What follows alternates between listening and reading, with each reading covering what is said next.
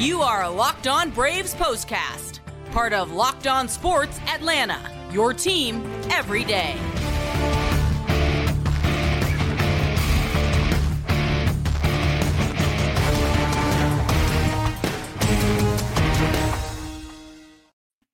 And hello and welcome into the Braves postcast, part of the all new Locked On Sports Atlanta. Grant McAuley, Jake Mastriani with you after what was, no two ways about it, a rough night of baseball for the Atlanta Braves, who were handed a lopsided 9 1 defeat by the Philadelphia Phillies and thus have dropped both of the first two games in this four game series and find themselves with their backs to the wall if they want to salvage a split in Philadelphia over the weekend. We'll talk all about all the things that uh, didn't go right in this game, unfortunately, because it's about all we have to talk about in this one. And of course, we'll get you set up for game three on Saturday. Before we get started, I want to remind you to subscribe to Locked On Sports Atlanta here on YouTube and to Locked On Braves wherever you get your podcast. Uh, Jake, as I was making out my notes for this one, it seemed to have a little bit less as far as the uh, overall things that I've become accustomed to with this Braves club because they have had better nights than this. And you know, eh, we're in crunch time here. It's not like the Braves haven't lost games before. It's not like they're not going to lose games again before the season is over, but it just feels like there's a little bit more pressure on this club right now. And perhaps it's beginning to uh, mount and they're beginning to succumb to said pressure. What did you, what's your read on the first couple of games here? I think that's part of it. I think, kind of like I alluded to yesterday, I think some of it's fatigue. Um, and rightfully so. Again, you played deep into the postseason last year. You dig yourself in a hole this year, and you play so hard, you know, for the last really four plus months now to get out of that, to give yourself a chance. I mean, it's understandable to have just some mental, physical fatigue. And I'm sure, again, a little bit of the pressure getting to them as well. I think for Matt Olson, you just see it in his face. He knows he's not hitting well right now, and he's trying to figure it out and, and push through it, but it's just not happening. I mean, even in his last at bat tonight, you know, another strikeout, third of the night, and throwing the helmet down. I mean, it just seems like he's been doing that for the last several weeks now, just trying to figure it out. So I think it's a lot of that. And again, it's at an unfortunate time where, again, as we've talked about, they need to win every game. And, you know, that's just unreasonable, you know, in a, in a game of baseball where you're going to lose. Right. Yeah, no, you are going to lose games. The Braves have, in fact, lost a few games this year, but they've won way more than they have lost. This was just one of those nights where, and it wasn't just Matt Olson either. I think there's some plenty of frustration to go one through nine in this lineup. And oh, by the way, you're a second consecutive day without Ronald Acuna Jr. in there. So that just compounds matters. But the Braves lost by eight runs on this night, so we might as well go ahead and go mm-hmm. through the particulars of this one. Game number 151 on the year, game two of the four game set in Philly. Braves now 93 and 58, a run on six hits, no errors, seven men left aboard. The Phillies now 83 and 67, nine runs, 10 hits, no errors, nine men left on base. Aaron Nola picks up the win with six scoreless innings. He struck out eight to improve to 10 and 12 on the year. Jake Odorizzi drops to five and six. We'll talk a little bit more about him in a moment. No save in a game that lasted three hours and 20 minutes and a crowd of 28,013 paid to see it. Uh, so as we look at this from just any which way you want to, once again, the offense wasn't there. Unfortunately, on this night, it wasn't the pitching staff able to keep you in this one. You got five gritty innings from Max Fried in game one, and the bullpen held.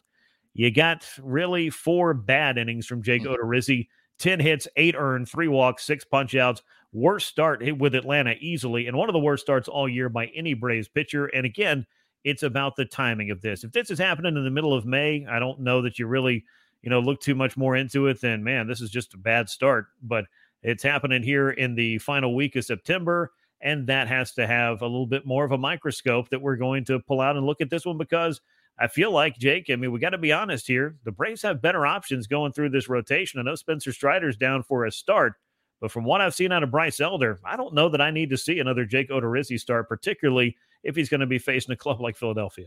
That's what I was going to say. I think we may have seen the last start for Jake Odorizzi unless things just do get to a point where, you know, the division is lost and you just want to save some guys. But sure. I, I don't see a situation now where you p- put Jake Odorizzi out there in a game where you need to win. And like we said, the Braves need to win every game down the stretch. You know, Bryce Elder, I think, is a better, better option.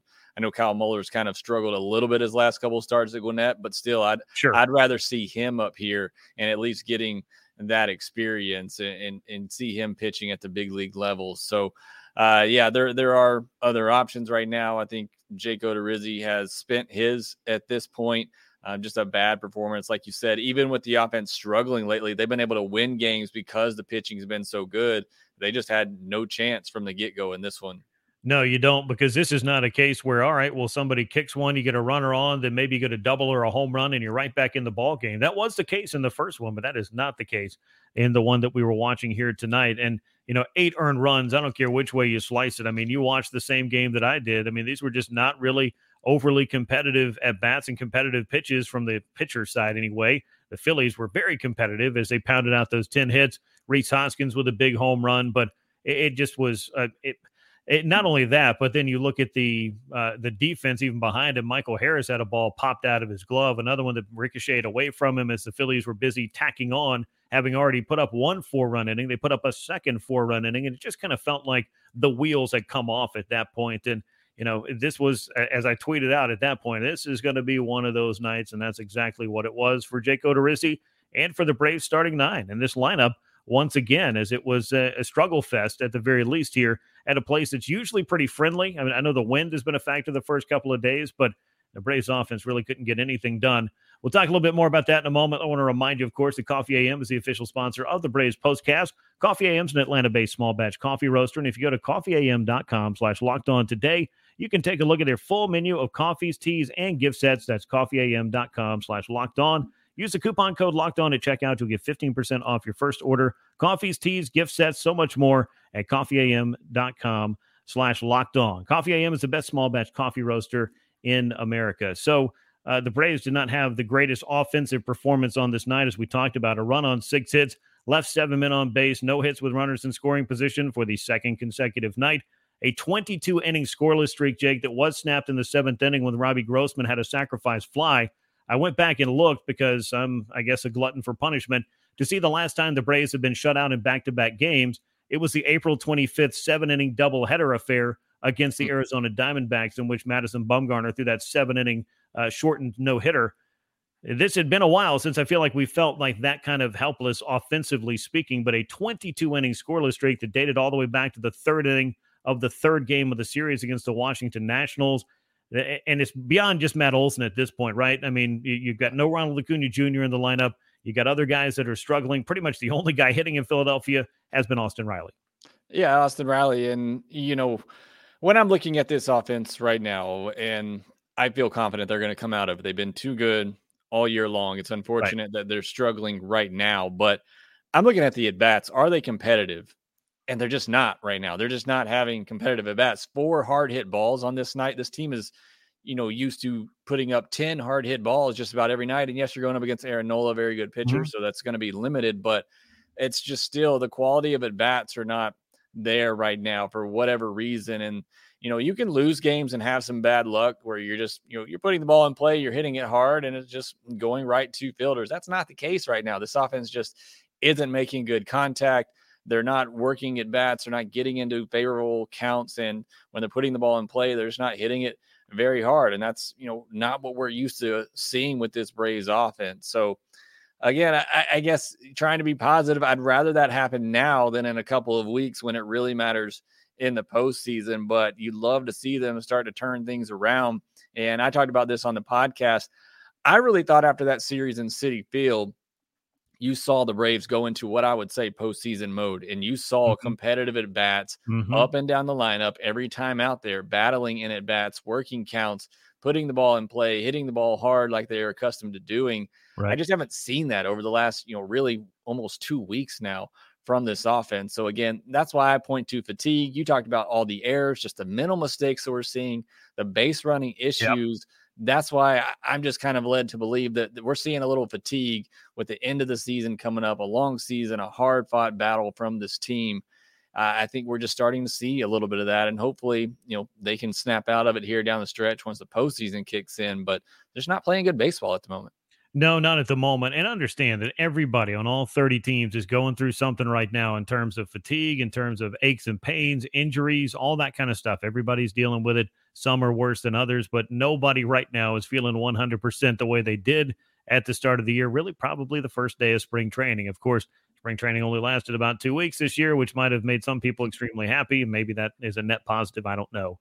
But be that as it may, this is a time of year where you are going to be feeling, you know, what you've done to this point. But there's still, as you pointed out, I mean, the most important games lay ahead. That adrenaline rush, that excitement, that opportunity. Teams are really hungry to get back in there. And I don't really doubt that part of the drive for the Braves. I mean, this is just something that, you know, clubs go through. You have the ebbs and the flows and highs and lows throughout the course of 162 games. You'd rather not see them in September, to your point. If I had a choice between lows in September and highs in October, I'm going to take that every single time. That's the version I'm going to take. I'm not going to take the highs in September and lows in October. Got about two decades worth of that from the Braves from uh, somewhere in the late 90s to the early 20 teens, late 20 teens. That was enough for me. Be that as it may, you know, I did talk about the offense struggling as a whole. It has been a rough September. Matt Olson 0 for 4 with three strikeouts, as you mentioned earlier, Jake. He's batting 111 in the month of September. He's just 8 for 72 with two extra base hits, one of those a homer and four runs knocked in. And this is a guy that's been hitting for the majority of the time. Cleanup has now bumped down to five.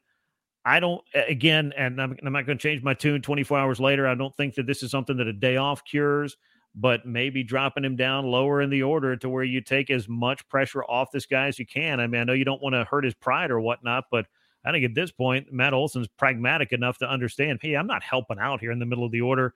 Maybe somebody else could step in and do that in my stead while I get this thing figured out because Matt Olson is going to have important at bats for the Atlanta Braves before 2022 is said and done.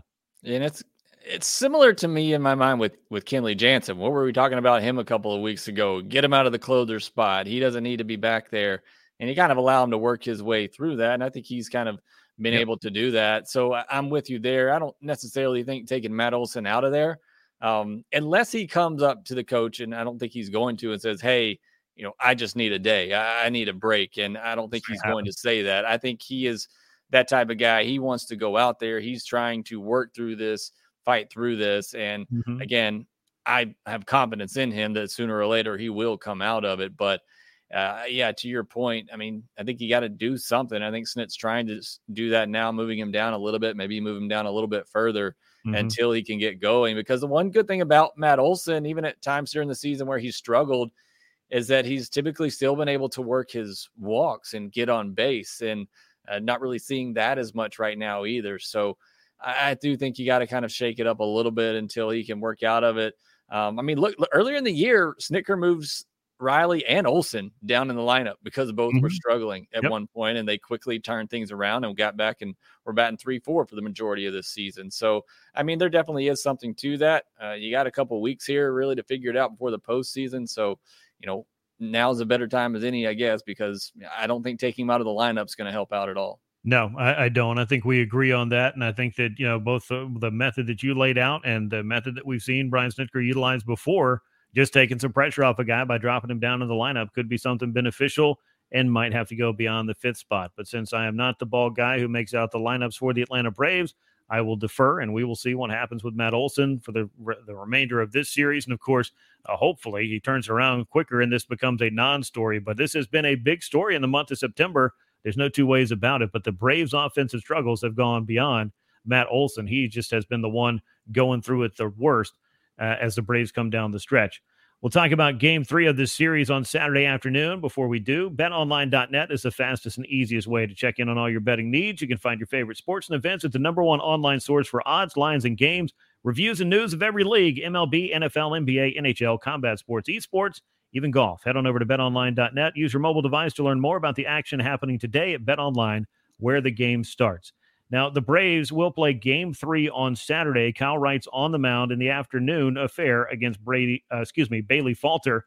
Kyle Wright is 19 and 5. Bailey Falter is 5 and 3 on the year. So Wright gunning to become the Braves' first 20 game winner since Russ Ortiz in 2003. And the Braves could use a win, and I don't think they care how it happens and who the winning pitcher is, Jake. The Braves just want to get themselves back in the win column and back into this series in Philadelphia.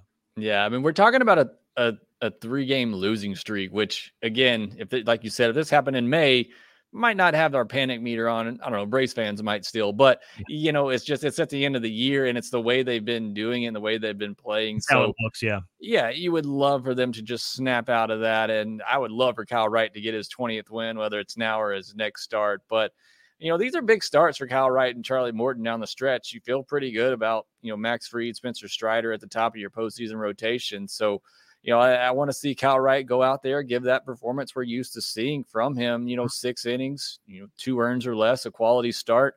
That's what we've seen from him for most of the season. And yeah, I mean, the biggest story, what we talked about here tonight, the offense. You know, can they get going? Can they string some hits together? Can they get, see the ball go over the fence? Can the wind hold up for just a second to let us to get one? Um, you know, that would certainly be nice to see and mm-hmm. get some good feelings going for this offense. Yeah, you'll take all the good vibes you can get and the good results, and the Braves just need to hang a crooked number on the board in the worst kind of way. Again, Kyle Wright against Bailey Falter, Wright 19 and 5, gunning for win number 20 as he faces off against the Phillies left-hander in Bailey Falter. 4:05 p.m. Eastern Time is the first pitch at Citizens Bank Park.